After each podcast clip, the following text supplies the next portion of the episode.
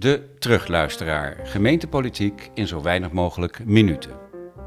Mijn naam is Erik van der Velde, voormalig dagbladjournalist en theaterkriticus. Ik vat Amersfoortse raadsvergaderingen samen en voorzie ze van commentaar. Iemand moet dat doen. Het gaat om onze lokale democratie en de leefbaarheid van onze stad. En ik weet dat er een voorstel komt. Eh, De heer Engmers Ook deze vergadering begint weer plom verloren. Zouden de voorzitters van de Amersfoortse Raad nooit naar Khalid en Sophie, Sven of Wilfred kijken? Even een samenvatting van het voorafgaande. Even helder maken waarover je het gaat hebben. Bezit je geen voorkennis, dan wordt het raadsdebat een woordenmist.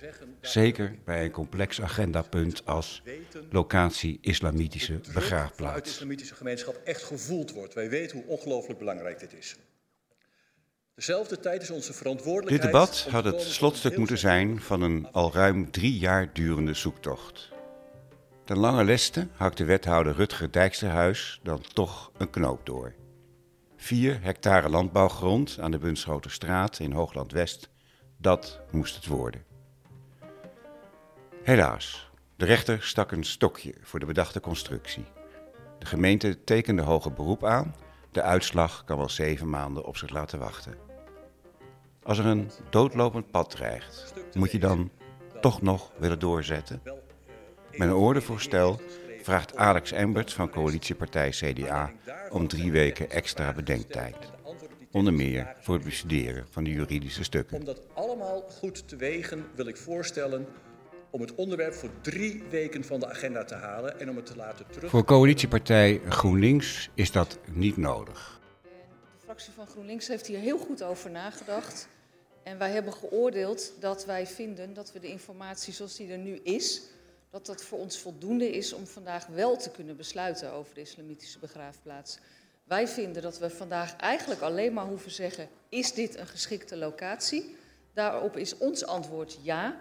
En wat er juridisch nog speelt is aan de rechter en niet aan de gemeenteraad. Dus wat ons betreft... Ook voor D66 staat vast dat er geen beter alternatief voorhanden is dan de Bunschoterstraat. Maar als CDA dat nu graag wil, vooruit dan maar. Voorzitter, Eh, ik wil het voorstel van de heer Engmers graag ondersteunen. Onze fractie eh, Opmerkelijk is de opstelling van de ChristenUnie. Dat eh, hecht ook erg aan de zorgvuldigheid. Het heeft niks te maken met dat, er een, eh, dat, er die, parkeer, eh, dat die begraafplaats er niet moet komen. En, eh, Dit is tegen de wil van de eigen wethouder Rutger Dijksterhuis in. Wat speelt hier? En waarom spreekt Dijksterhuis zich niet zelf uit over het ordevoorstel? Hij zweeg, excusez la moi, als het gaf. Vanmiddag heb ik alle geheime stukken gelezen. Het is een behoorlijke informatiemap. Eh, maar wat ons betreft staat nog steeds boven tafel, is dit de beste locatie? Of is er misschien een betere locatie? Deze locatie ligt in... eh, Het ordevoorstel haalt een meerderheid. Pas op de plaats dus. gesproken wordt over locaties die ook op het shortlist stonden. Die van mij, eh, van mij verwachten we dat ik die geheim houd, maar die liggen Een uitgelezen moment voor een eh, terugblik. Als we dan toch die tijd nemen. Zo goed en zo kwaad als dat gaat, want u weet, zodra het gevoelig, discutabel of echt spannend wordt, dan gaat de achterkamer open en de monden dicht.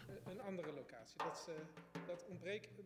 Over de constructie is gecommuniceerd dat het om een grondruil gaat. De gemeente verwerft 40.000 vierkante meter agrarische grond aan de Bunschoterstraat, die het vervolgens verkoopt aan een samenwerkingsverband van Amersfoortse moskeeën voor een, zo mogen we aannemen, vriendenprijs.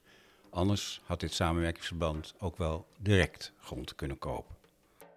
De gemeente vertelt er niet bij welke grond ze bij deze deal afstaat.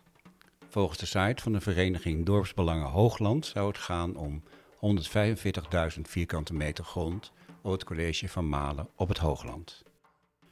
Juridisch nat ging de gemeente met het zogeheten Didam-arrest. De overheid moet grond openbaar in de verkoop doen. Bij de rechtbank meldde zich een buurman van de beoogd begraafplaats. Hij was benadeeld, had ook graag deze grond willen kopen. Ik richt mij tot u namens 20.000 Amersfoortse moslims. De urgentie is hoog bij de islamitische gemeenschap, daarover geen enkele twijfel bij de gehele raad. In 2019 begon ons gesprek met de burgemeester over de urgentie tot het hebben van een eigen begraafplaats.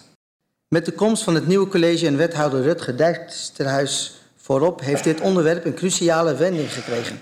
Immers werd niet alleen de morele, maar ook de wettelijke verplichting en urgentie erkend. Amersfoortse moslims willen, net als andere Amersfoorters, dicht bij hun dierbaren begraven kunnen worden. Volgens de wet op lijkbezorging heeft een kerkgenootschap recht op een redelijk deel van de grond die in een gemeente voor begraafplaatsen bestemd is. Voor het islamitische geloof is het bieden van eeuwigdurende grafrust essentieel. Graven mogen dus nooit geruimd worden. Een zekerheid die in het drukbevolkte Nederland eigenlijk alleen valt te bieden als de grond in eigendom is verworven.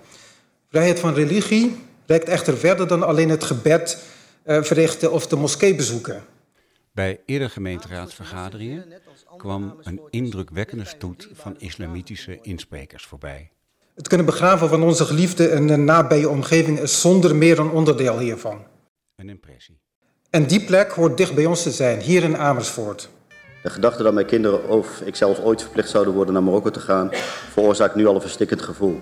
Het zou ons, vooral onze kinderen, het gevoel geven nog steeds als de ander beschouwd te worden, terwijl zij opgroeien als pure Nederlandse zielen verweven met de lokale gemeenschap.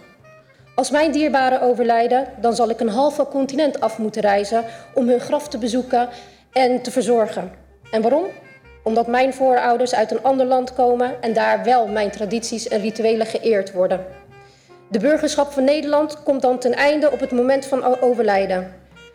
Als het iemands vrije keuze is om uh, te worden begraven in het land wat zij ooit thuis noemden, dan is dat hun keus. Maar ik heb nu geen keuzevrijheid om mij te laten begraven in het land wat ik thuis noem. We hebben sinds ons verzoek al 323 overledenen weten te betreuren. Dit die tegen hun zin elders zijn begraven.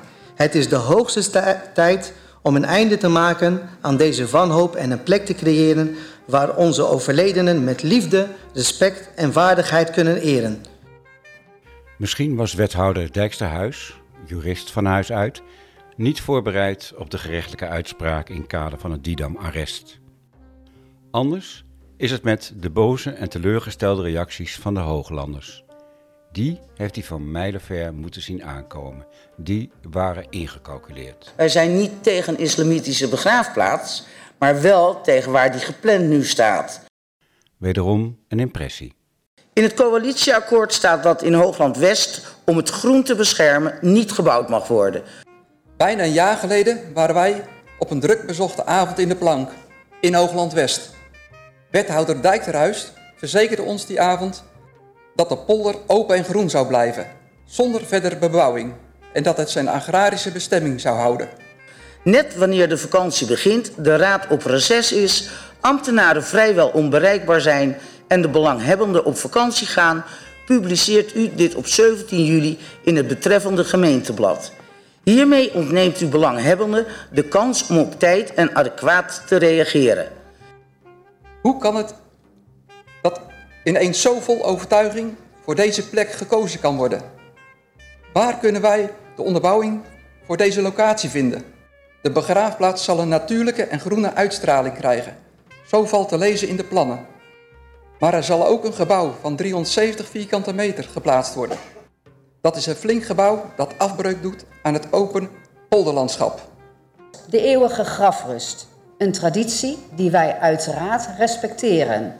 Maar ook tot gevolg heeft dat er op termijn nieuwe grond nodig is.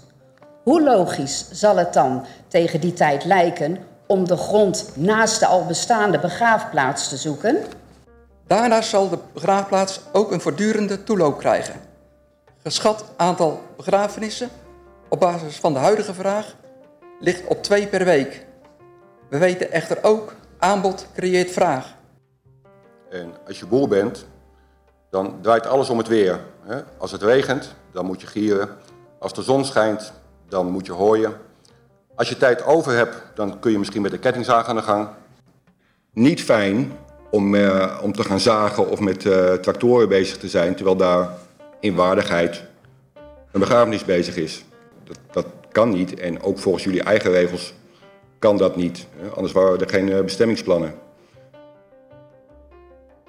Of het inderdaad zo is dat het polderlandschap wordt aangetast door een islamitische begraafplaats, valt te betwisten. Dat gebeurde in elk geval door oud-wethouder Jelle Hekman, kenner en liefhebber van dit gebied. De prachtige, rustieke begraafplaats bij Koelhorst. Sommige mensen herinneren zich niet meer dat het 30 jaar geleden er niet zo mooi uitzag. En dat is een van de mooie veranderingen, verbeteringen van Hoogland West. Maar het is een oase van rust. Dat zijn de meeste begraafplaatsen. Hoogland West kent nog steeds, maar zeker in het verleden, heel veel mais. En ik was daar als fietser niet zo blij mee, want op het moment dat het mais hoog staat, dan zie je het landschap niet meer. En toen kregen we deze verandering. Er kwam een golfbaan, ongeveer op de plaats waar een maisveld was. Ik vind dit een verbetering.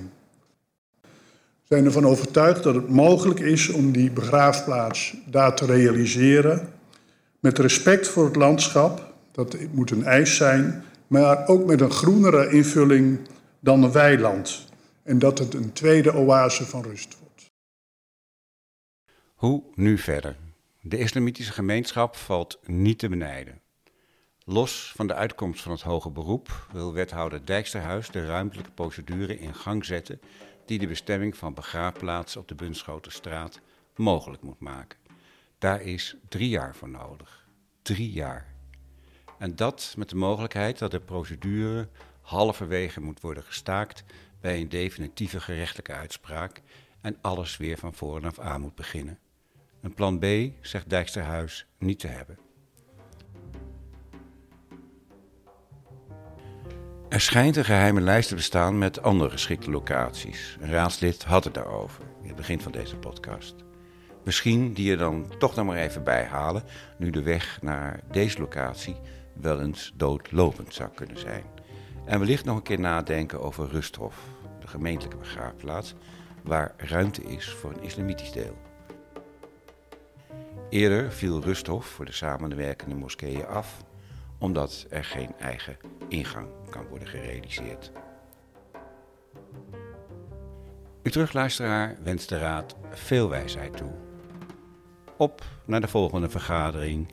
Welgemoed met een tikkeltje zuur en een tikkeltje zoet.